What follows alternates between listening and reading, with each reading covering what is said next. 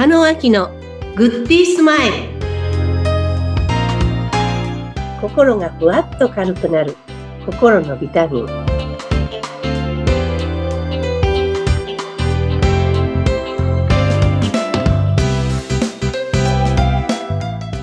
い皆さんこんにちは。加納明です。インタビュアーを務めます。ズッピーことズシヒデツグです。加納さん今週もよろしくお願いいたします。よろしくお願いいたします。はい。あのー先週はね、セルフメンテナンスをしようということで、まあ、体をう動かすこととか好きなこと、まあ、あらゆることをチャレンジしてやってみようよ。まずは一歩踏み出そうよっていうお話頂戴しました。はい。今週はあの、心のリラックスをしよはい、う。こんな話題を頂戴しておりますけども、はいなかなかいろいろと、ね、日々、まあ、生きてると悩みもうん、絶えないですね。絶えない。そんなに苦労してるわけじゃないんですけど。そうですか？はい。気持ちリラックスさせるのって、これ大変な作業じゃないんですか？そうですか？うん。心と体ってつながってるんですよね。はい。確かに確かに。う。うんんだから、体が緊張してたりするときって、うんやっぱり心も緊張してると思うんですね。はい。で、こう、周りの方を見てて思うのは、うんまあ緊張したらどうしようって口癖のように言ってる人いるんですよ。はい。あ、緊張する、緊張するっていう方もいますよねそうそうそう。本番前に。そうそう。はいでもそれは必ず緊張しますから。そうですよね。緊張しろって言ってるようなもんですよね。やる前に。そうすうん。ると、初めての経験だって、きどっか行った時に、またどんな人いるか緊張するわとか、知らないとこ行ったら緊張するわとか、うん。一日中緊張してる。そう、そういう方って結構自分を追い込んでますよね。これから緊張するぞって自分に宣言してるような方が多いですよね。そうなんですよ。はい まず簡単に言うと、その言葉は使わない。なるほど。もう、もうその言葉は使わないね。うん。緊張っていう言葉は使わない。まず。はい。全部自分の言語を気をつけていかなくちゃいけないんですね。うん。使ってる言葉。はい。すべて、なんか私たちコーチは質問するという前に相手が使ってる言語を聞き分けてるんですね。ああ、はい。人生もうそれも前回ね、お話ししましたけど、うん。一日その3万回の質問を自分にするって3万回ぐらいいろいろなことを考えてるって言われてるんですね、人の脳みその中に。はい。ですから、緊張がもうほとんど緊張で頭の中が死ぬみたいな。どうなるかって言ったら体は硬くなりますよね。なるほど。はい。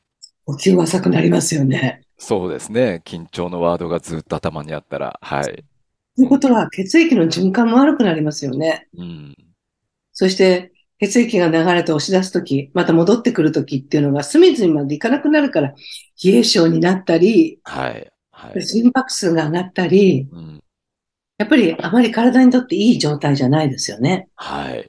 うん。なので、自分のこともっと知ってもらいたいなっていうのが今回のシリーズ4部作だったんですけども。シリーズ読む作。はいシリーズ化なんですね。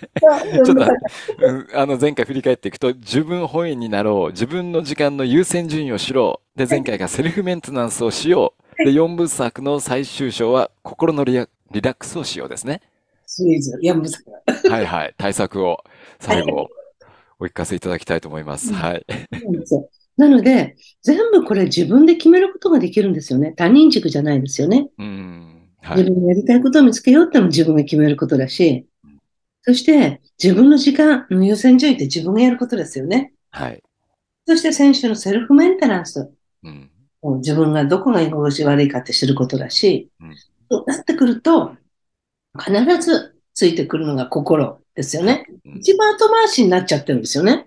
ああ、心のケア、リラックスが一番最後になっちゃう。うん本来は自分の心が一番上で、はい。そしてそのためにこう仕事をしてうん。っていうことになるわけなんですがうん、ついつい後回しになってしまって人に合わせて、うんその時間に追われて、はい。そして自分のことも顧みず、うん。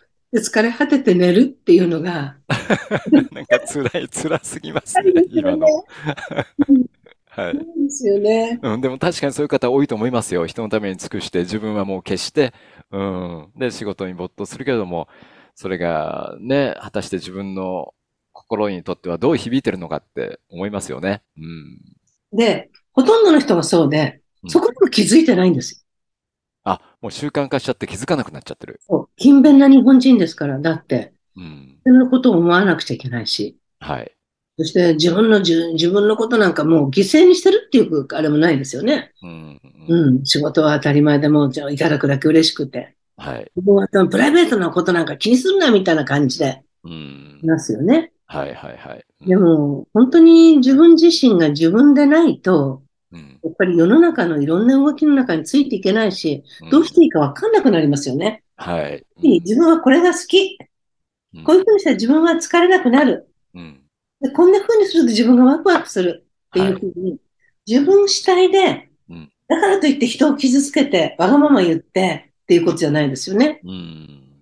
なので、自分の中の、どういうふう、ああ、寝るとき、やっと布団に入ったときにリラックスするようじゃなくて、うん。うん。はい。なので、本当に強い人って肩の力が抜けてて、はい。等身大でこう、こんな風になってないじゃないですか。そうですね。ファイティングポーズは常に取らないですよね。強い人はね。う。うんん。うん。本当にリラックスしてて応用で、うん。なんかそこにきちきちんと立っててうん、そして自分の思考ではい。自分の選択したことを伝えて穏やかに。うん。そういうことをしてると皆さん病気にならないし免疫力が上がってくると思うんですよね。はい。はい。う。ん。というお話だったんですね。はい。心がリラックスする瞬間ってうん、ズッピーさんはどういう時ですか？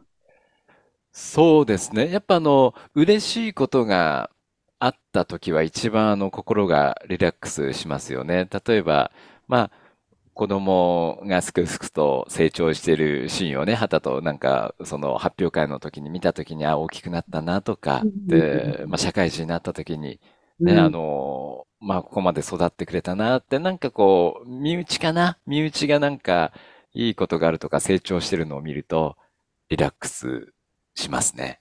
うん。駆け引きがないですもんね。それを言って、なんか、結果を出さなくちゃいけないっていう感じじゃなく、ありのままの自分が、ありのままのお子さんたちを見て、はい。それが、こう、等身大の、その、駆け引きなく、うん。見守っていられるっていうことが、なんか一番素晴らしいですよね。そう、そうですよね。そうそうそう。本当にあの、まあ、忖度とか、そう、何かを思ってこうしてやろうっていうんじゃなくて、ありのままの姿を見て、あ、いいな、子供が泣き叫んでギャーギャー言ってるのを見ても、ああ、かわいいな、何が気にならなかったんだろうなっていうのも、これも意外とリラックスしたりしますね。うん。はい。でもうちょっとお子さんとの時間を増やしたらいいかもしれないですね。おおうん。日常の中で。ー。うん。あ、そっか。そうするとやっぱリラックスする時間が増えるから。そう。そうなると、脳がすっきりするんで、いいアイデアが浮かんでくるわけですよね。おー。うん。なんとかしなくちゃいけないって左脳で考えるんじゃなくて、うん一番リラックスした時にいいアイデアが降りてくるんですよ。ああ、そういうもんなんですね。うはいん。うん。なので、いい仕事をしたかったら、こう自分を緩めるっていうかうん、自分がもう本当に肩の力を抜いて、はい。その身構えてない状態を作ること、うん言。われてるんですね。うん。うん。そうか。四部作の全部。今日はあの、全部あの、最後のまとめの集大成ですね、今日ね。うん。いかがですか？うん、確かにそうですね。あの、最後のこのテーマ、心のリラックスをしようっていうのは、やっぱりこういう時に自分がリラックスできてるなっていうのを知らないと、そのスイッチがどこにあるかわからないとやっぱいけないですよね。そうですね。うん。そうなんですよ。うんだからそ、それすらも見つからない。うんスイッチがあることもわかんない。うん。そうすると、やっぱりどこで力を抜くのかなって思うと、はい。でも走ってもゴールが見えない状態。走り続けなくちゃいけなくなりますよね。はい。はい。経年劣化はしてくるし、うん。やっぱり世の中の状況も変化してくるし、はい。その中でまたリセットして、明日100%のエネルギーでうん。一日を過ごすためには、やっぱり毎日毎日リセットする時間ってうん大事なんじゃないかなって思うんですね。はい。うん。ありがとうございます。やっぱ、中にはね、あのー自分が疲れてることすら分からず、こう、生活してる方もね、いらっしゃるかもしれませんね。はい。心に余裕がないっていうのが、やっぱあのー心と体つながってるっておっしゃいましたけども、うん、その通りだと思います。じゃあ私はちょっと子供といる時間を増やしましょうか。うん、そうしてください。4部作の最後、こんなまとめで大丈夫ですか？じ見つかるってすごいことですよね。そうですね。はい。うん。どっかに落ちてるんじゃないから、自分の中にあるから。うん。これいいでそうですねしょって言われるもんじゃないし、自分が感じ取るもんだから、うん。ぜひ、それは自分でそうだなと思ったら実践していただくことが一番だと思います。はい。ありがとうございます。この読む作の中でもいろいろとこう自分でやらなくちゃいけない。まあ、それマストというか自分で何かを見つけ出さなくちゃいけないっていうのがいろいろ発見がありました。うん。はいはい。